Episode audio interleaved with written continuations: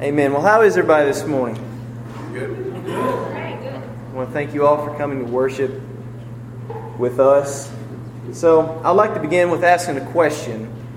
Have any of you ever had a real deep need or real deep desire for a certain gift? And because it's a little bigger than your normal request from God, it kind of freaks you out a little bit, right?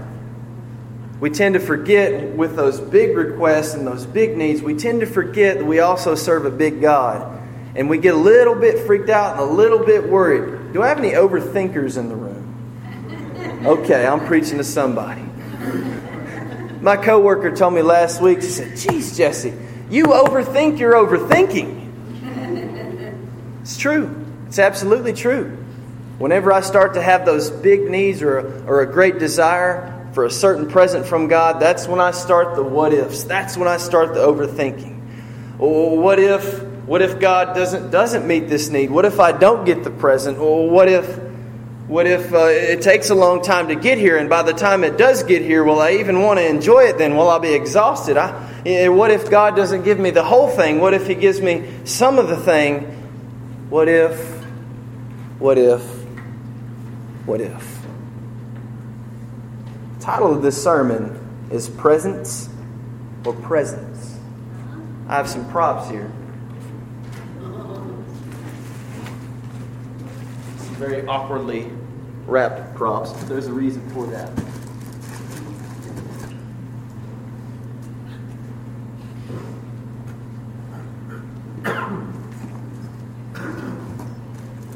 You know, often when we start to worry and get engulfed by those big needs, those great needs for that certain present, we'll get so consumed by that that it'll distract us from enjoying our relationship with God. We'll get so concerned with what we want Him to do for us that we'll lose sight of His love for us. It'll distort our relationship with Him. This morning, if you will, please turn with me to Scripture. I'd like to begin with Genesis chapter 12, verses 1 through 4. I'll be reading out of the New, New Living Translation. Can we do something different this morning? When you found that place of Scripture, uh, if you're physically able, could you stand with me? Whatever copy of Scripture you have, if it's a mobile copy or if it's a book copy, there are Bibles in the chair in front of you. But if you will, could we make a declaration this morning? Can everybody say, I am? I am. What God's Word says I am. What God's Word says I am. And I can do. I can do. What God's Word says I can do. What God's Word says I can do. And I can be. And I can be. What God's Word says I can be. What God's Word says I can be. Amen. How powerful of a declaration of that. Genesis chapter 12, verses 1 through 4. The Lord said to Abram, Leave your native country, your relatives, and your father's family, and go to the land that I will show you. I will make you into a great nation, and I will bless those who bless you, and I will curse those who curse you. And all families on earth will be blessed through you. So Abram departed as the Lord had instructed, and Lot went with him. Abram was 75 years old when he left. Let's go to the Lord in prayer one more time. Father, thank you for this morning. We thank you for your love, your grace, your mercy for us. Thank you that we can worship you in open, that we don't have to meet in an underground place in hiding, but we can worship you in freedom here today. So, Father, speak a word through me. Place me behind the cross. Let our hearts be open to receive your word. It's in Jesus' name we pray. Amen. You may be seated. You know, when we're talking about receiving uh, certain gifts from God, great gifts, first point I would like to make is sometimes there's a process to the present. Yes, sometimes there's a process to the present. How many of you know that it's the big gifts that sometimes take the longest to get here, not only the longest to, to receive, but, but also the longest time to put together. Right? I remember when I was a kid, I was six years old. I, I specifically remember this Christmas. You know, uh, my parents got me some toys, and that was cool. And, and my brother, he's, he's much older than I am. His, his wife at the time got him a race car track, right? She got him a race car track, and I had done un- unwrapped my gifts, and I was enjoying them. And Jason, right, he was still putting his his race car track together. I was like, man, it's taking this guy forever. I'm, I'm glad I'm not over there piecing this thing. I mean, it seemed real just, oh. And, and I was just enjoying my, and finally he got it put together, and it looked amazing. I was like, now that's actually pretty cool. So I went over there and I checked it out, and I was like, hey, okay, I wish I had me a race car track. See, sometimes, guys, we'll get lost in the process when we're waiting to receive for a while and we think God's forgotten about us, but He hasn't forgotten about us. There's a reason why it's taking us the time that it's taking to receive what we've been praying for. See, the right gift given at the wrong time could be a very, very bad thing. There's a reason why He don't give a Ferrari to a 14 year old. It's not that there's anything wrong with the gift. The Ferrari's great.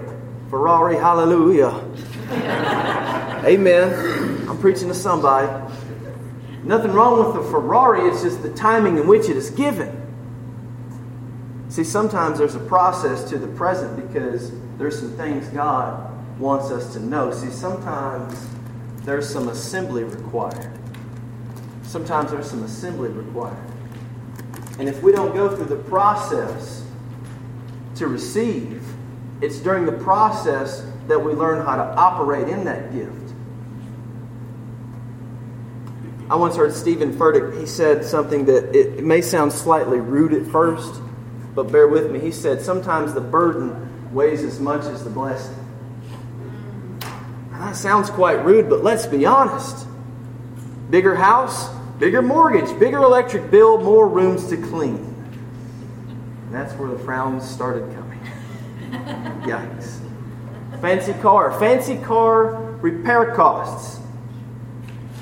The big gifts take a while to get here because there are things that we have to learn. There are strengths that we have to gain during that waiting period.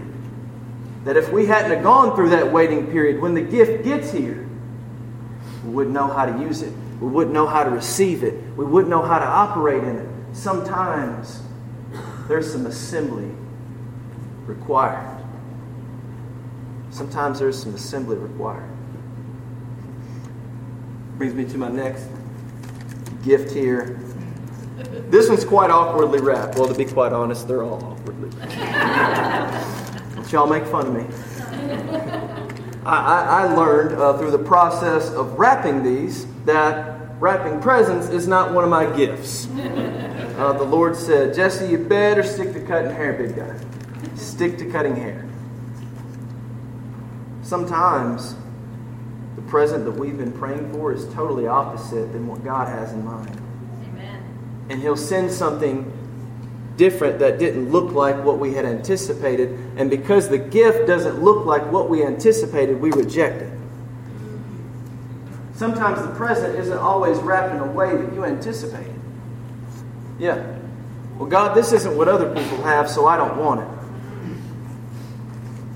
Sometimes we get down because our lives don't look like other people's lives, but I'm here to remind you your life doesn't have to look like everyone else's, and the gift that God has for you is specific. And it's sp- specific for a reason. The gift that He's given you, you might not be able to use. The gift that He's given you, you might not be able to use. There's a reason why He's given what He's given to you. And just because it isn't wrapped in a way or didn't come to you in a way or wasn't delivered to you in a way that you anticipated doesn't mean that it can't be useful for your life. Amen. Many times God has to remind me, and, and, and He'll do this through Marshall. Marshall will say, Jesse, don't be so quick to cancel something out, bro. Yeah. See, there are some people in our lives that God could really do something through if we would just receive them. I love when Marshall says, Look around the room, this is God's best. Wow, that's powerful. That's so powerful. Your life and your gift doesn't have to look like what everyone else has. Amen. Amen? Sometimes in the process of praying for that gift, we'll forget that how vital it is to continue with the process. Yeah. See, when we give up, we cut our, we cut our present short. Leaves a hole in what we could have received. Yeah, I'm going to give you guys a personal testimony right now. I come from a long line, a long line of alcoholism and dysfunction. No one in my family has ever graduated high school. No one, not, not a single person. But my mother did choose to do one thing. She chose not to fall into addiction. Yeah. And because she chose not to fall to addiction, I was able to climb a little higher.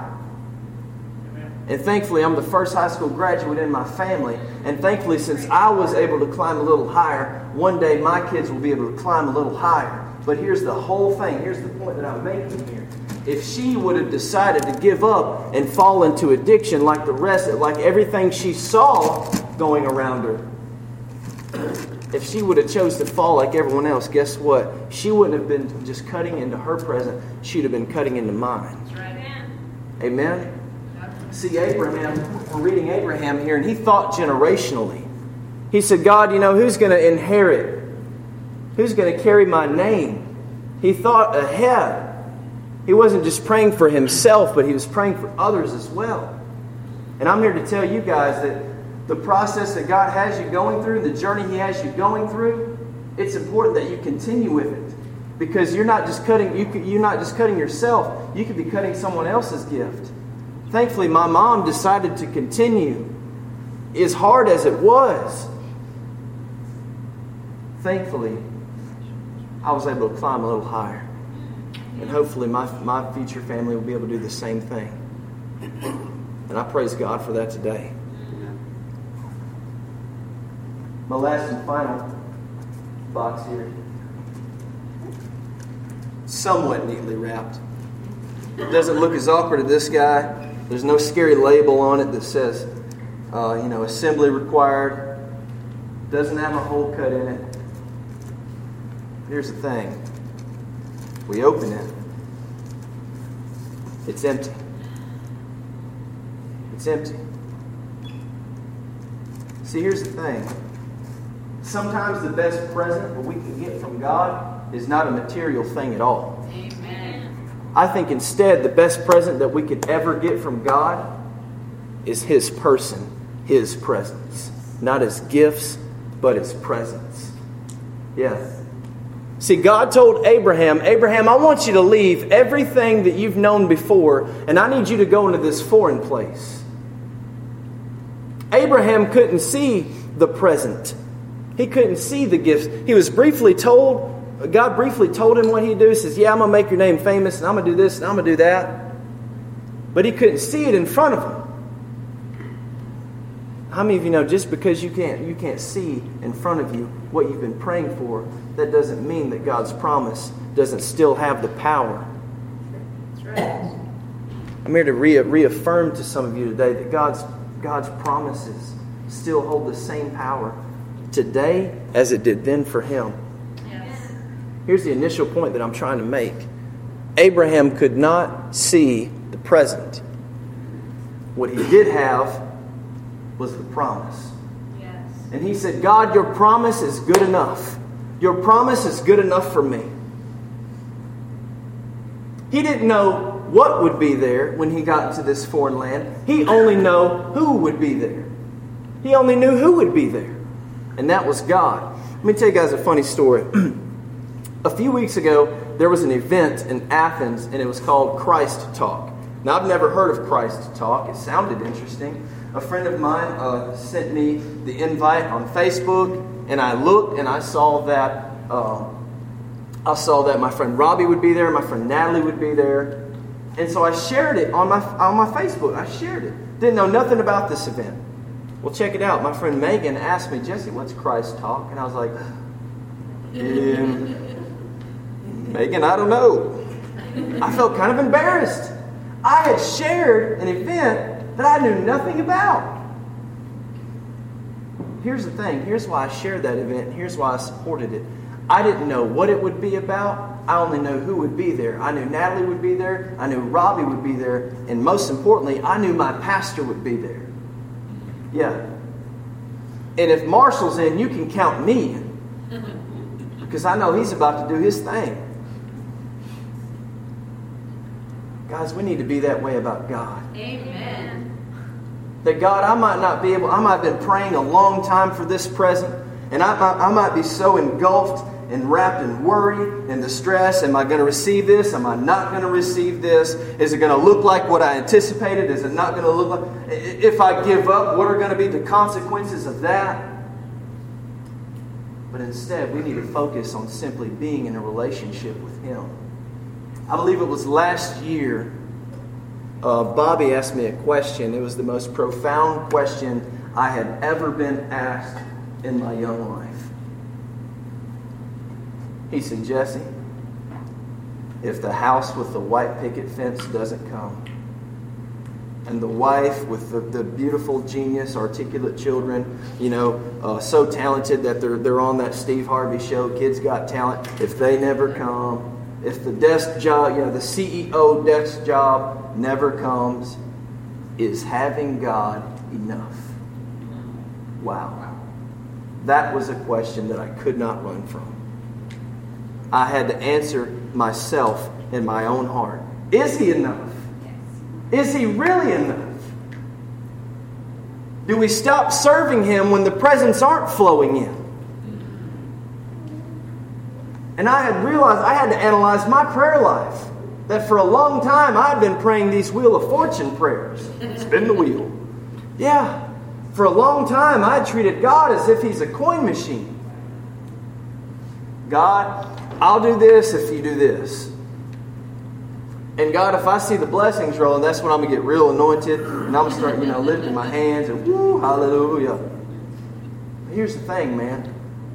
Will your praise be just as strong when the gifts aren't rolling in as when they are? Will your obedience be just as strong to God when the gifts are not rolling in as when they are? Will your trust be just as strong when the gifts aren't rolling in as when they are? That's the question I have for you today. For Abraham, the promise was enough. For Abraham, he didn't have to know what the future looked like. He only had to know who was going to be there. And like me, I knew nothing about the Christ Talk event. I just knew who would be there. And that's where I want my heart to be this morning. Is God, if, if the presents never come, I want your presence to be enough. Amen.